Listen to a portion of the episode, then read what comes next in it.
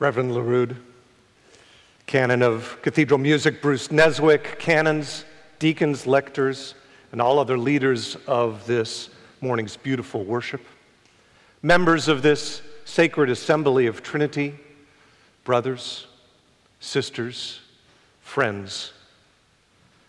I'm struck today by the words of the Psalms. Hine matov umanaim Shevet Achim Gam Yachad. Behold, how good, how pleasant it is for brothers to dwell together in unity. Indeed, it is so good and so pleasant and so meaningful this day to be together. Brothers, sisters, friends, dwelling together, honoring the sacred together, sitting in unity here in this elegant cathedral. The Hebrew word to dwell, lashev, is the same word that is used to mean to sit. Sitting in these pews, we are dwelling together. And that is not something to be taken for granted.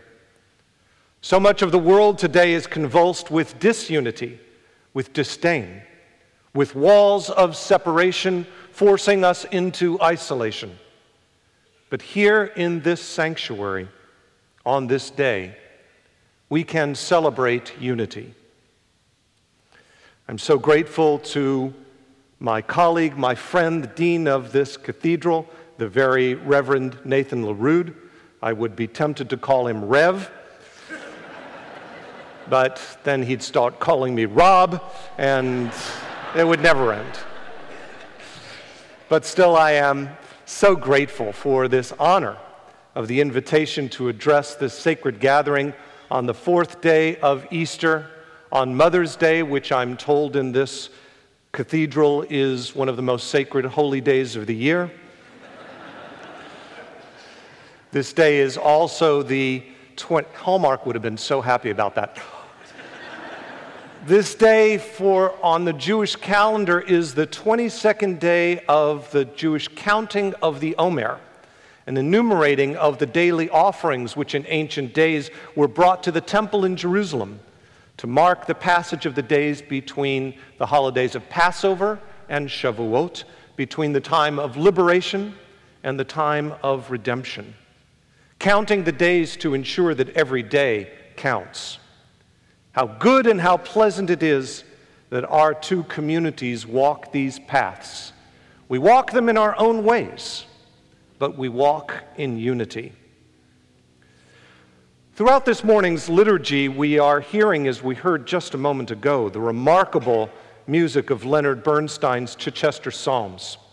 On Friday night, this same group, your Trinity Adult and Children's Choir, and our congregation Beth Israel's Volunteer Choir, under the direction of Dr. Ethan Sperry, sang these three movements together following our Shabbat evening service. How good and how pleasant it is for these brothers and sisters, adults and children, to sing together in unity. Music has a way of uniting us, of uplifting the singer and the listener together reaching for a mystical and sacred integration. How much we need that vision and that experience of harmony in today's discordant world.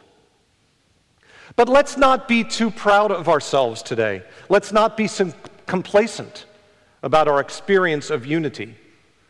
Let us stop and pay attention to what it means and to how hard it can be. Leonard Bernstein, in composing these Chichester Psalms, is laying out a conflict. Yes, the piece ends, spoiler alert, with the psalmist words of peaceful reflection. It ends with Hine Matov, Umanaim. Shevet Achim Gam Yachad, behold, how good and how pleasant it is for brothers to dwell together in unity. But the composer, as we heard, is not complacent about this ideal. Bernstein paired the peacefulness of Psalm 23, Adonai ro'i lo echsar, the Lord is my shepherd, I shall not want, He paired that with the opening of Psalm 2. Lama ragashu hagoyim. Why do the nations rage? Why, Bernstein implies with this placement, is there anger and distrust and violence and fear when God is our shepherd, providing us with all we could want? Today, this moment. It's not the fear of rage, nations raging that holds us down. It's not the fear of invasion, mighty armies clashing in a kind of Game of Thrones finale that keeps us up at night. Well, kept me up at night. Did you see the long night? Oh my gosh. today, today the fear is more close at hand. Suddenly, we have found what our friends in the African American churches have long known hatred knows no boundaries, it respects no sacred lines. Schoolrooms, movie theaters, malls, even our sanctuaries no longer offer sanctuary. Violence can appear without warning and take a terrible toll in moments. Lama ragashu, why do the nations rage? Why do these individuals, these so called lone wolves, not alone, encouraged, egged on by fellow haters in the dank recesses of the dark web, why do they rage? How is it possible that those who possess this rage also possess the military style weapons which enable them to act on their rage in the most deadly manner, affecting the most innocent. And what are we supposed to do in the face of this terror? These domestic terrorists with no ideology except hate don't present us with ultimatums. They make no demands. Their own ire is the point. Their perceived hurts do not call out for recompense. Only that we live in fear. Jews and Christians and Muslims, our sacred spaces have been desolated. By the rivers of Babylon we may weep, but that weeping will do no good. Where is our shepherd who ensures that I will not want? I want peace. I want freedom. I want respect and dignity. I do not want to live in fear. Hine matov, a voice rings out. Hine matov, umanayim, shevet achim, gam yachad, answers a chorus of voices in harmony. Behold, how good and how pleasant it is for brothers to dwell together in unity. The Hebrew word ach which means brother, can also mean family, co members of our flock. Perhaps God is the shepherd protecting the flock, but the flock is not in danger from the outside. The danger comes from within the flock itself. God looks to us to answer the challenge. Why can you not live in harmony? Why do you allow this hatred and fear to divide the flock, making everyone more vulnerable? Why do you help to perpetuate a politics of us versus them? Why do you allow hatred of the other? The one who does not look like you, the one who does not vote like you, the one who does not love like you, the one who comes from a different nation or a different ethnic group or gender or sexual identity? Why do you divide yourselves, your flock, in so many ways? God says, I sent you the psalmist who taught you, Hine matov umanaim. Shevet achim gam yachad. Behold how good, how pleasant it is for brothers to dwell together in unity unity. Unity doesn't mean a loss of identity. It is good to be Christian or Muslim or a Jew or one who follows the myriad paths to the sacred holiness that we try to name, but we can never truly know. It is good to celebrate diversity, the many different ways that God made us. But still, with all of our remarkable diversity, we can dwell together in unity. We can stand with universal principles, respecting the similarities and the differences that we possess. Each one of us, every human being, deserves dignity, deserves respect. We honor the humanity and the divinity in each human being. Even when we disagree, especially when we disagree, we can dwell together in unity. Righteousness, justice, and respect are due to all. This is the unity of brothers and sisters and friends. Brothers, you may have noticed, do not always agree. I'll let you sink, let that sink in for a minute. But still, even when we disagree, brothers and sisters, neighbors, family, and friends, we can stand together in unity and respect. In October of last year, shortly after the horrific terrorist attack on a synagogue in Pittsburgh left 11 people dead, and word of the shooter's hateful anti Semitic rants made it clear that this was a targeted attack on the nation's Jews. The Jewish community reacted with shock and with fear. Eleven dead worshippers killed in their sanctuary for no reason other than that they were Jews. We Jews have seen this before. There was every reason to believe that we stood alone and vulnerable. Hatred has often been targeted at the Jews. And we have a long history of wandering through the desert of isolation and degradation, which has taught us to be wary and self reliant. But here in Portland, as in many communities around the nation, instead of isolation, there was a rallying, a coming together. Many of you were there. Our synagogue your sister institution just a block away became the site for an interfaith gathering of support.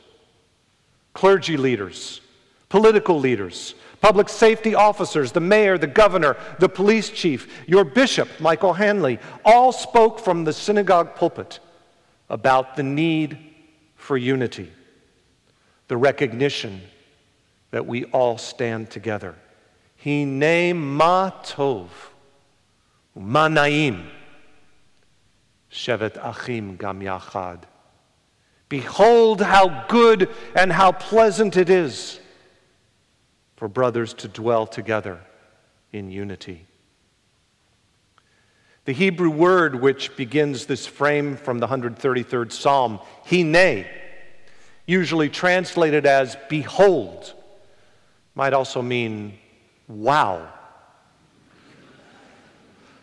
but it is also the word for here, a place, right here. Here, it is good and it is pleasant for us to dwell together. In other words, the psalm says, it all starts right here. The day following that rally, a package arrived on my desk. Small, colorful, empty boxes made out of folded paper, spilled out of a white paper bag. Eleven boxes. A note from a local church told me that their parishioners had made these boxes. Soul boxes, they are called, each to represent a soul lost to gun violence this simple gift to our community touched me so deeply. A recognition of our common humanity. Now, a paper box cannot really contain a soul, but its mass encompasses a space, a space that had been emptied by a senseless act of hatred and cruelty. It was an attempt to give back some of that space, to give the soul a physical presence which had been robbed from it. A church did that for a synagogue. Christians supporting Jews. My ancestors, even those of a very few generations back, would never have believed it, could not conceive of such a gesture of unity. Hine matov, how good, how pleasant it is, even in the face of devastation and loss, especially in the face of devastation and loss. How good it is for us to dwell in unity. This year, since the massacre at the Tree of Life Synagogue, this year has seen more sacred spaces desecrated by violence. Mosques in Christchurch, churches in Sri Lanka, another synagogue in Poway, California. Muslims, Christians, and Jews standing in mourning as worshipers are killed for no crime but the desire to pray. These victims stand with children in their classrooms across the country, murdered innocents in places like Columbine, Sandy Hook, and Parkland. But the victims, the murdered, the injured, the families who are devastated, do not stand alone. And that is our answer to terror. Those who want to divide us, those who want to terrorize us, who want hateful ide- ideologies or intense personal grievances to stand, to stand as if they had meaning, they find their hopes frustrated because we come together. We are unified. We mourn together. We support each other. We search for solutions together. We sit together in unity. It is so easy to lose faith, to stay home in fear, to surrender to terror, to give in to the politics of division, the urge to blame the other. But the shepherd, wants us to be brave, to stand with each other, to not allow ourselves to be divided flock. Like a chorus of voices, each distinctive, we have joined in melody and harmony, creating with our lives a work of incomparable beauty. Leonard Bernstein concluded his Chichester Psalms, as we will hear shortly by putting together two different biblical psalms of peace and comfort the 131st and the 133rd. The first of these, so appropriate for Mother's Day. O Lord, my heart is not proud, nor my look haughty. I do not aspire to great things or to what is beyond me. I have taught myself to be contented like a child upon its mother's breast. My soul is quieted within me.